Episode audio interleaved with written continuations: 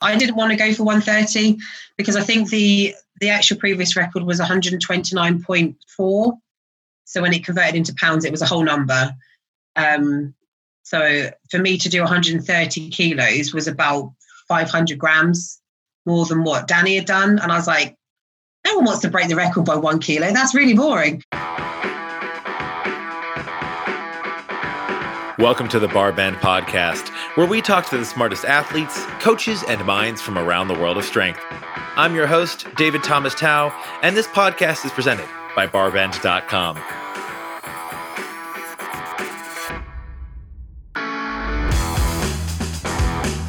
Today I'm talking to British strongwoman Andrea Thompson. After beginning her strength career in CrossFit, Andrea found she had a gift for many of the disciplines in the sport of strongman early competition success led to what is now one of the sport's most stacked resumes. She's a four time Britain's Strongest Woman, the 2018 World's Strongest Woman, and a multi time record holder in lifts like the log press and deadlift. Andrea joins us to talk about training for the log press and deadlift world records earlier this year, one of which she did on a virtual live stream, as well as the growth of the sport and what's next for her. Also, we're incredibly thankful that you listen to this podcast. So if you haven't already, be sure to leave a rating and review of the Barbend podcast in your app of choice. I'd also recommend subscribing to the Barbend newsletter to stay up to date on all things strength. Just go to barbend.com slash newsletter to start becoming the smartest person in your gym today. Now let's get to it.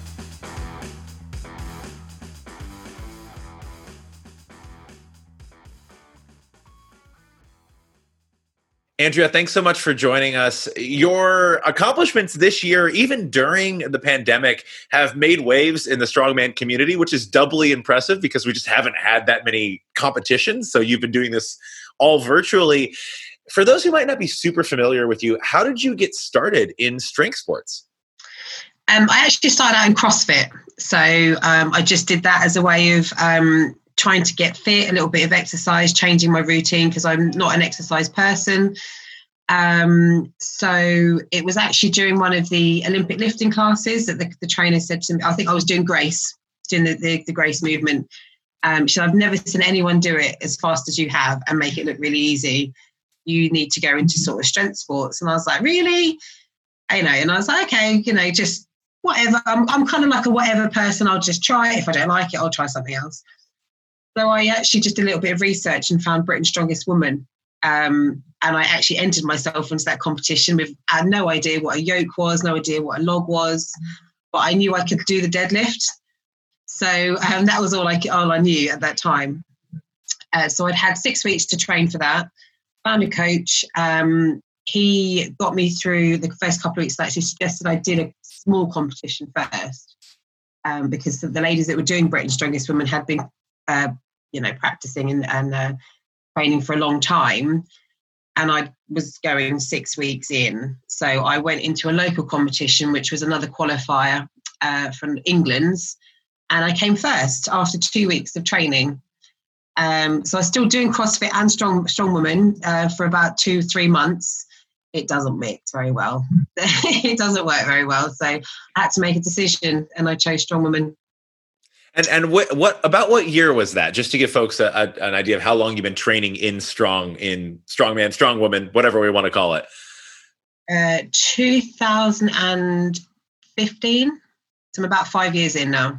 Hmm. Which is, I, it's, five years is a good long time to to build strength. But it sounds like you had a good base coming in, and and we see strongman careers really over the decades. I mean, we see some top competitors competing for 10 years, 15 years, mm-hmm. even at the highest level sometimes.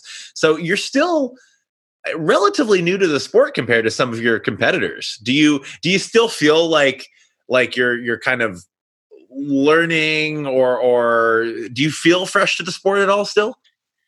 Uh, no, I don't feel fresh to that. I definitely don't feel fresh to the sport. My body is saying you're not fresh, Andrea. Um, I don't know. No, I'm st- I still learn with every every training session I have, every coaching session I have, every competition I do. I'm I'm always learning from something, somebody. Um, I don't. I, I feel like I've been around a little bit now because there are so many girls, so many women that are involved in the sport, um, who are very fresh and very agile and make it look really easy. and, um, you know, I'm five years down the line thinking, you know, I'm impressed. I'm impressed by the you know, the level of, of athletes that are coming through now. So um, although I don't feel like a veteran just yet, I definitely am not a fresh. you're you're you're in your prime. You're you're you're you're yeah. you're right at that peak level. Yeah, I, I mean, I, I, I did actually feel like I peaked when I won World's Strongest Woman in 2018. I felt that I was at my peak then.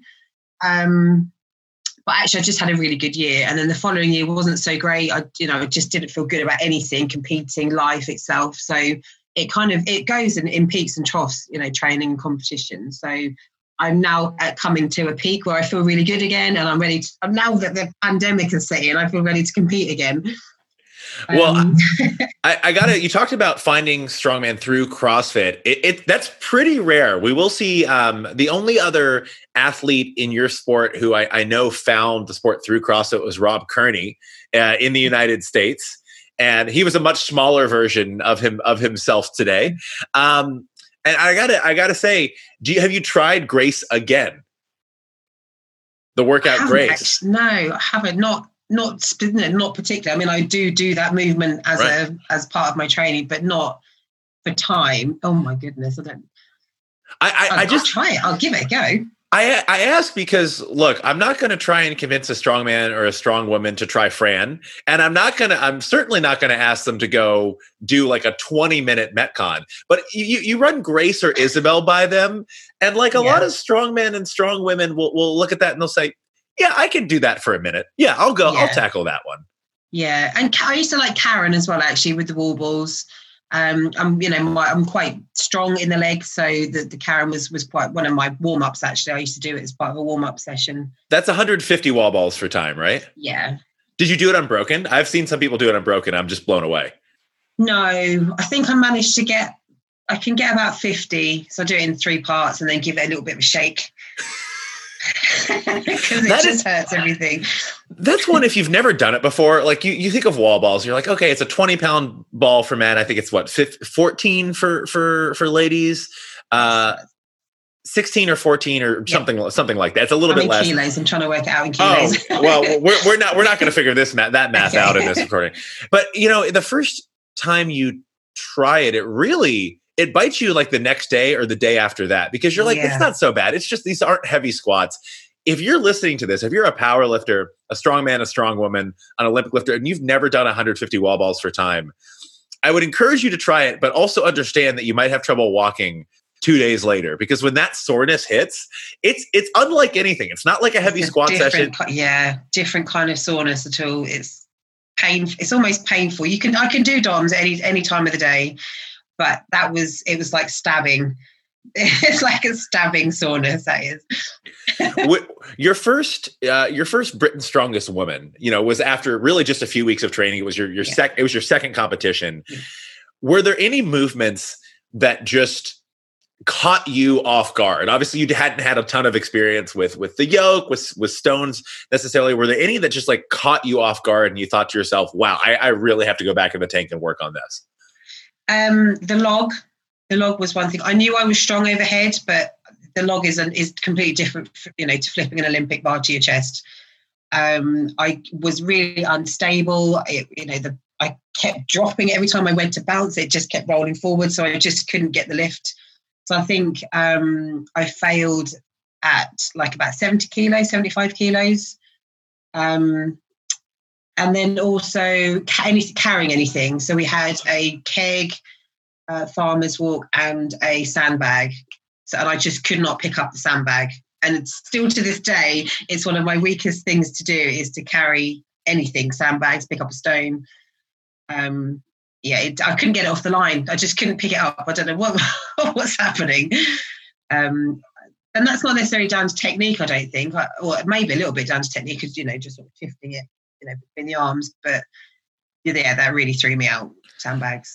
Well, the, well, the good news is that the log press was maybe challenging back then, but I would say that's certainly not a weakness of yours now. And you made waves earlier this year. We I we loved reporting about it on on Barbend because you made it look so easy, and also you um, spoiler alert, broke the world record twice in in one live stream. So just kind of showing yeah. off a little bit, um, just a little bit. But let's talk about how you turned the log press from something that was really unfamiliar to your strength. Because I mean, hands down, you are the best in the world at the log clean and press right now. Um, just I think it comes with uh, you have like a favorite lift every so often your your favorite event just changes. So depending how your body is, so sometimes it's the deadlift, and then it really hurts, so I don't deadlift so much. Then I focus more on overhead. Um, at one time, the yoke was my favorite event, um, so I would just yoke all the time. Um, so I think because I'd just done the uh, the deadlift at the Arnold in March, my body was actually still recovering, and I didn't want to go in and do another deadlift. So I thought I'd focus on something else. Um, and you know, the overhead, the log was the next best thing I knew I was really good at, just not very technically good. Um, so it actually, what many people don't realize is that I struggle with the clean.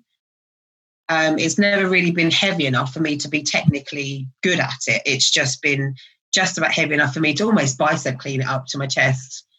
Um, but when you get to the weights I was trying to go for, those the biceps won't hold on to that. so I had to, it was stripped right back to, um, you know, empty logs to 40 kilos I was going back to at the start of the program.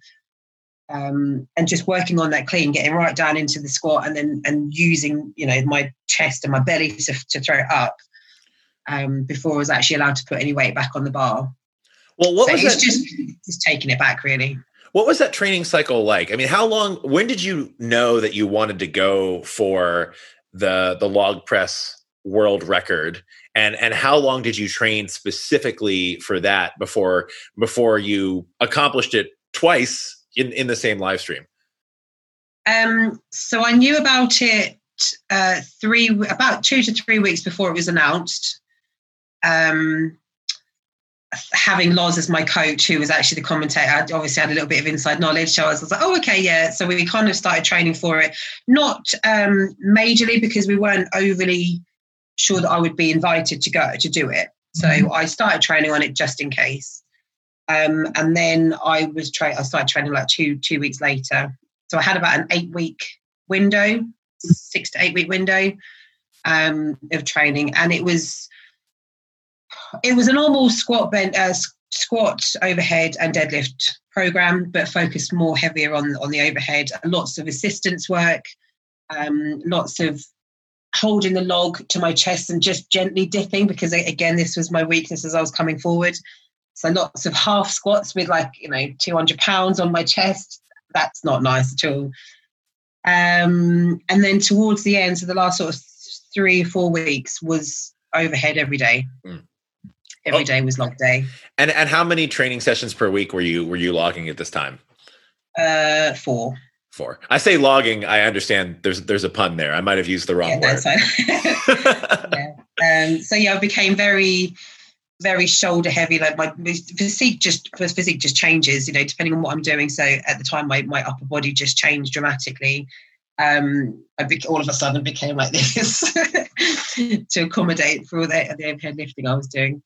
Did you were you pretty confident heading in, you know, thinking the week before training, maybe your last heavy session before a deload, were you pretty confident heading in that you could set the new record? 100%. Set it and break it again. I knew I didn't want to go for 130 because I think the the actual previous record was 129.4. So when it converted into pounds, it was a whole number. Um, so for me to do 130 kilos was about 500 grams more than what Danny had done. And I was like, no one wants to break the record by one kilo. That's really boring. So, um, so I had 135 in my head. Um, so mm. I had to agree with Loz. Um, if I broke the record and made it look easy, and I still had energy left, then I could uh, go for 135. So I'd got four lifts to do. Um, and it, people are saying, oh, she got an extra lift, she got five lifts. But actually, what you get is you get 60 seconds to do the lift um, and you get two attempts at one lift. So, although it, I had five, it was two attempts at the 135. So, that was, that was the rules that we, we had to go by. Uh, so, yeah, I'd been given specific lifts to go by by Loz. He said, "Don't change anything. Just just do as you're told," um, and that's what we did. Um, but I messed up the first attempt. I think I was I knew I was going for 135, and the jump from 130 to 135 was actually really heavy, and I felt that a lot. Um, and I rushed it. I rushed it, and it and it didn't go to plan. So, but I still had another chance to go for it, and I knew I knew what I wanted. I, I, wasn't there to just to break the record. I was there to take the record properly. I, I got to ask, and this is something that um, I, I, saw a lot of people commenting on. Uh, the shirt you wore that had kind of the, I, I, guess they were kind of like plastic or rubber or rubber lines to kind of increase grip. A lot of folks hadn't seen that before. Uh, tell us a little bit about, you know, how you dressed for for that lift and and like when you started wearing that that shirt that gave you that little bit of extra friction on uh on on the lift so that's a grip shirt you can have um it have rubber on the top you can have rubber on the shoulders and it can go across the back so it works for the yoke as well to stop the yoke from slipping and a and a bar i guess when you're squatting um so i didn't actually start using that that shirt until about three weeks towards the end because it's an assistance basically. Um, so I didn't want to get used to having that there. I needed to get used to having my arms there and then just use it for the last few sessions. Um, so yeah, it's really, and you have to have the shirt really tight as well. There's no point in having a, a baggy shirt with the grip because it just slips. So getting into it almost takes two people because I'm like this. I'm like trying to wedge it on my arms, and you know you are tucked into that shirt. So it's almost like a suit, but in a in a t-shirt kind of style. Um, but yeah, it's it's quite common in strongman. Also works really well for stones as well, uh, to stop you from slipping down your, your top.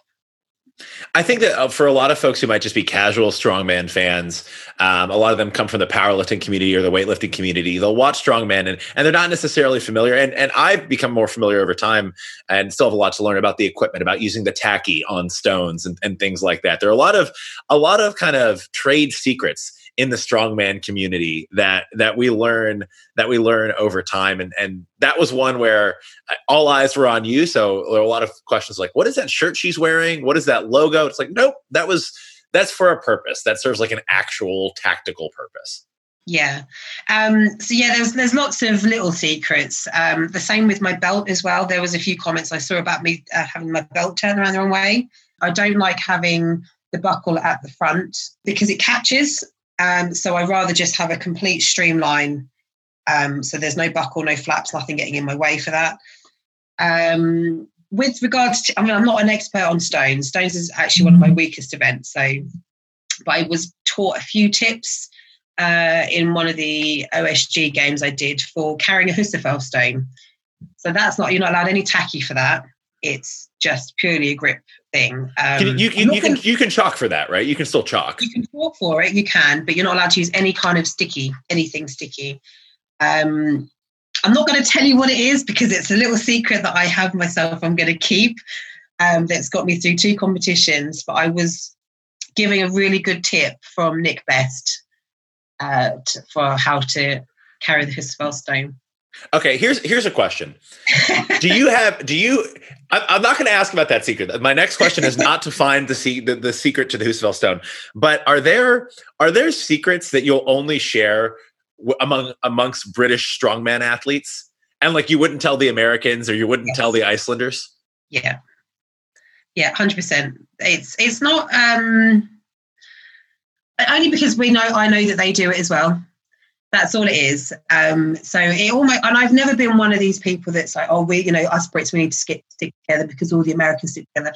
I've never been like that at all until 2017 when I was I was part of that, uh, or not, not even part of it. It was it was the Americans versus the Brits. I think it was just as I was coming into international um, sort of level, and I was kind of making a little bit of a name for myself. That's when I realised the um, you know the, the different sections almost between the nationalities and yeah there is there is a few tactics even eddie hall eddie hall has given me some really good tips and that's something that i won't share with probably a couple of other british girls to be honest who i know are really good at stones so you, everyone's got their own little tactics i think um, and you can choose whether to share them or not. It depends who your competition is.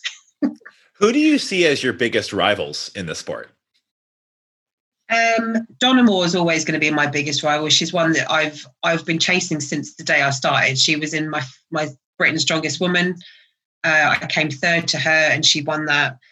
Um, you know, every competition I was I've ever been in, I've been chasing her. I always come second to her, and it's so frustrating. But the year that I finally beat her, and I was just like, I did it. What you know, I did it. What do I do now? And I was I didn't know what to do. I was literally completely gobsmacked. I didn't celebrate for um, for about a day, to be honest, because I was still unsure as to whether I'd actually finally beaten her. Um, but we're really good friends outside of the sport. I've that's, that was actually her on the phone. so um, she knew she knew you were about to talk about her. Yeah, we talk all the time. Um, and then you've got uh, we've got we've got Jessica Fithen. She's amazing. The really good presser. Um, Danny, um, oh, she, she's middleweight, but she's very, very strong, very new, very strong. Um, oh, God, mine's gone blank. A couple of new girls from Britain as well. We've got a couple of girls from Britain who are. I'm having to watch my back.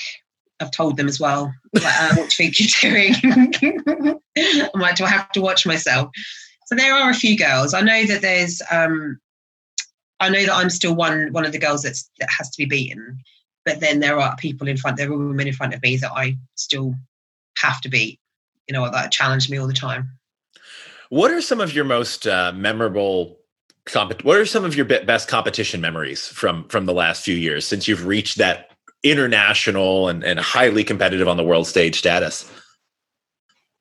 Uh, I love going to the Arnold.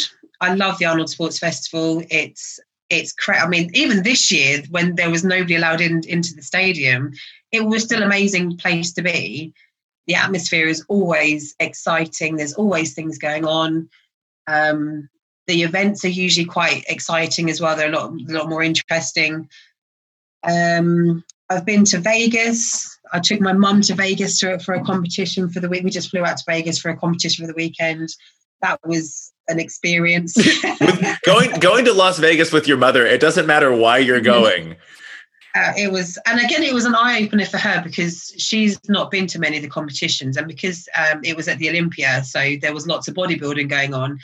My mum has never been around those kind of things. Um, coming from a Caribbean family, we're all very big, hefty women, so to see a lots of um, half naked ladies and gents walking around in their underpants she was horrified, and I was like, to keep telling us, Mum, this is what this is like the sport. Just you need to go and put on there. Do they do not? And then this Jamaican accent comes from somewhere, and I'm just like, oh my god, this is so embarrassing.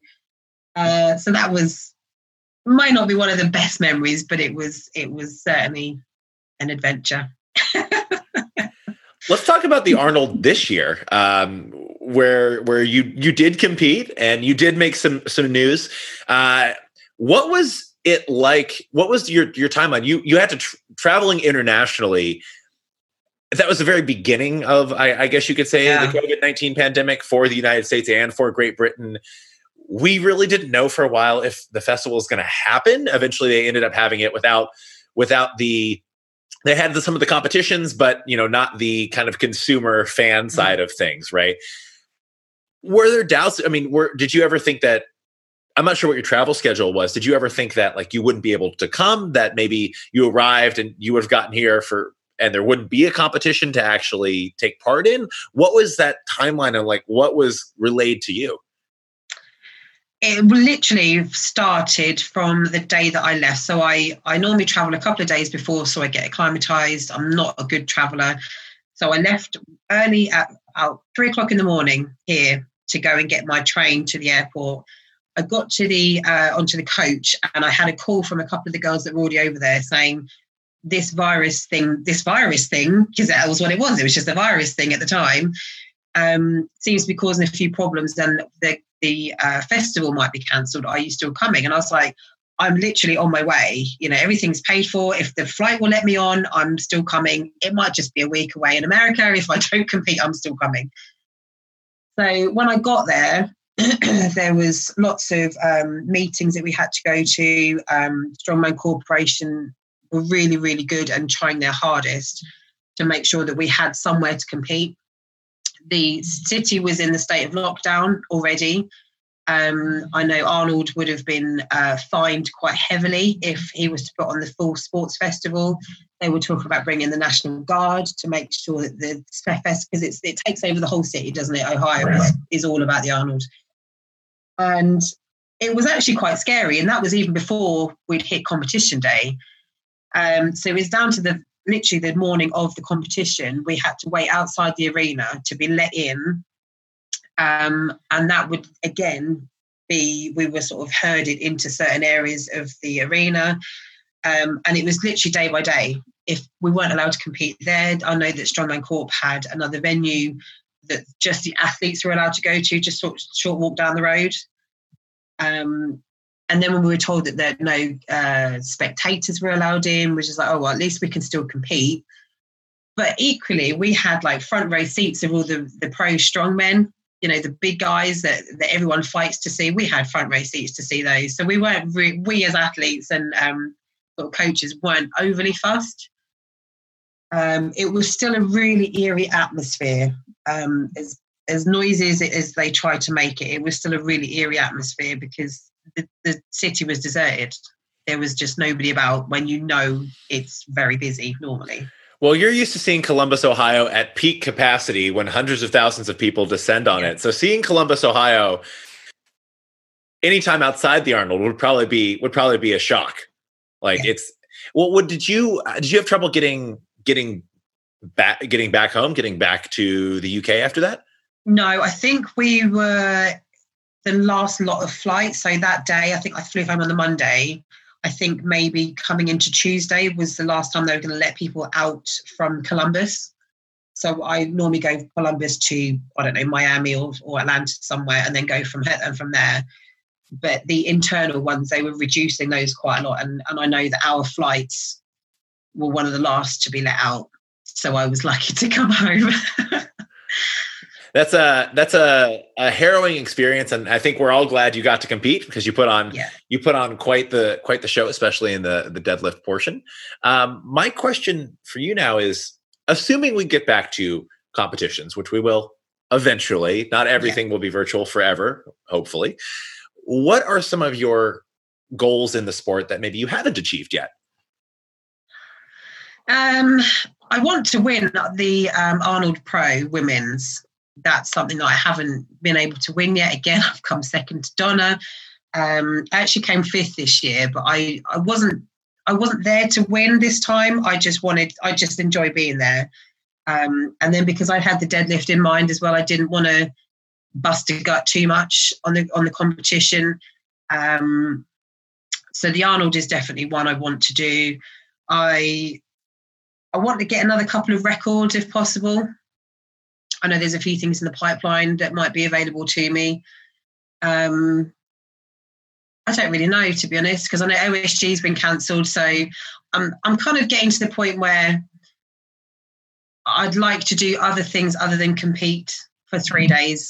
You know, I, I might leave it to the young ones to just to do the three day competitions. I, I quite enjoy doing like one record, one event, one record, and then just live my life because I've got, you know, I've got family, I, you know, I work.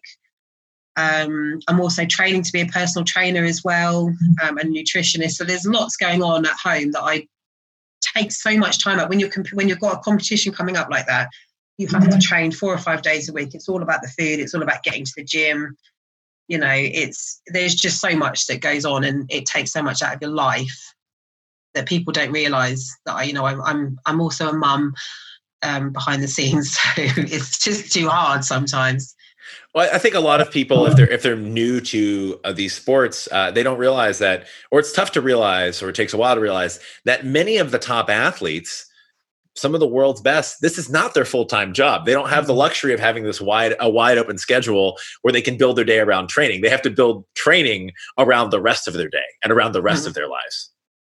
Yeah, yeah, that that's hundred percent what it is. Um, I don't even know if I'd like it to be full time. I mean, I'm I'm a really terrible strongman supporter. I don't. I, I, only found out that Martins was the world's strongest man a couple of weeks ago. I, you know, I I literally don't follow the sport, and I'm such a I'm all for the women. You know, I'm I'm I'm an advocate to get women involved in in the sport or just any sport itself. Um, so I don't put too much into the sport. Um, I don't. I mean, I give as much as I can. I just don't put too much into it because it is just a hobby, you know, and it's an expensive hobby. A lot of our at this level, a lot of our competitions seem to be in America, so it's if you think about it in family terms, that's the whole holiday that you're taking out of the family pot to go and compete for fun. pretty, pretty, pretty exhausting holiday when you think about it. Not a lot of relaxation. That, that's what people think I do. Oh my God, you've been to Florida. You must have had a great time. Uh, not really, because I see airports and I see arenas and then I come home. so that's about it. I'd love to say that I spend days on the beach, but I don't. unless unless the competition's on the beach, in which case yes. you're not doing a lot of relaxing. You're not doing a lot of no. just sunning yourself and lying back. No, not at all. So it just takes a lot of time, and I think if you've got that time, then you know put everything into it. But I just don't have as much time as I would really like to put into the sport. Makes a lot of sense. Well, Andrea, I, I really appreciate appreciate you taking the time to chat with us today. Where is the best place for people to follow along with your training, competitions, and and the work you do uh, in strongman and even even outside of that? Um, so I'm on Instagram. That's the best place to reach me on Andrea Thompson underscore strongwoman. Um, and I'm on Facebook, just not as much, but Instagram's the best place to get me. Excellent. Well, I really appreciate you taking the time, and uh, I really enjoyed getting to chat with you today. Appreciate it. Thank you.